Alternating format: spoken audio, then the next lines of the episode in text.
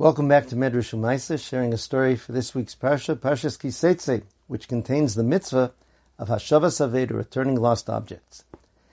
Rav Yissachar Dov of Belz once visited the city of Ratzfert, and a huge tent was set up to provide a space for the Hasidim to participate in the tefillahs, in the tishin. One of the Hasidim looked down on the floor and saw that somebody had lost his gartel. He picked the gartel up and did what we're supposed to do in such a situation. He yelled out, he said, Did anybody lose a gartel? If he gives simonim, I'll return it to him. Meaning, if the person who lost the gartel provides identifying characteristics that help us understand that this is indeed the owner of the lost object, then we return it. So a man way across the hall yelled out, Yeah, I think it's mine. It had so and so many threads. Okay, for those of you who've gone gartel shopping, the width of the gartel is determined by how many threads it has. So the chassid looked at the gartel. He says, "Yep, this is it." He rolled it up and was about to throw it across the hall to the owner. At this point, the Rebbe entered, understood what was happening, and he said, "Stop!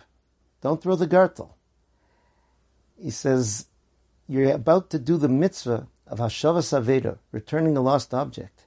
Many people live for 120 years and never get the opportunity to do that mitzvah.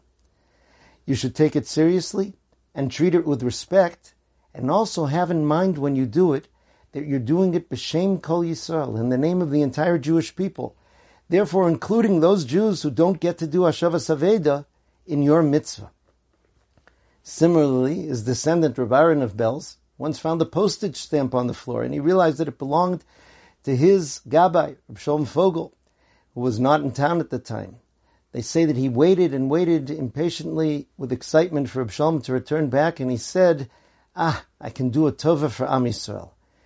By giving this stamp back to this person, I can have in mind all the Jewish people and let them perform that mitzvah.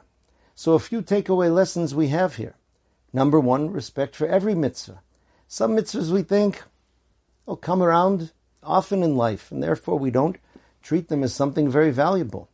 But think, how many times, how can we ensure, first of all, how long we'll live, how many times we'll find the lost object, and how many times we'll be successful in getting that lost object back to its rightful owner.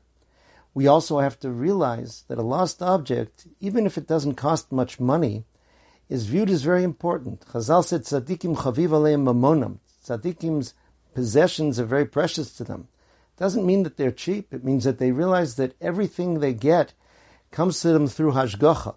We don't believe that possessions make the man, but we do believe that the man makes the possessions. And getting a person that item that he had lost, that was part of himself, is a very great accomplishment. And the last lesson we learn is that each of us is supposed to have the other in mind when we do mitzvahs. No Jew can do all of Taryag mitzvahs by himself. You would have to be a man, a woman, a king, a kohen, a Levi. It's not possible. The Sfarim say, how is it possible? By connecting each other. We are all connected together, and that's how we connect the Torah mitzvahs. The theme of being together is one of the most important ones in approaching Rosh Hashanah, the Sfarim say. Let's use this mitzvah of Hashavas Aveida as a springboard for preparation for the Rosh Hashanah that's coming. Wishing everyone a wonderful Shabbos. Thank you.